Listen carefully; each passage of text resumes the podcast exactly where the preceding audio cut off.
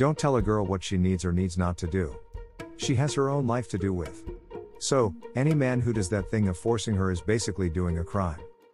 Hoping slash wanting a person to do a certain thing versus telling them to do a certain thing in a certain way are two different things, frowning face. So, hey girl. Be yourself. Follow your heart, and do what you think is best. Some people just love the way you do things. Even when you don't talk, that part is still lovely. And, helping someone learn new things, new feelings is never a bad thing. You are an important piece of a puzzle that is still incomplete. Listen to everyone, hear their suggestions or maybe not hear them at all, but do what you think is right. This is true for everyone. Who the hell am I? No one. Because I am not suggesting anything to you. Just do what you want to.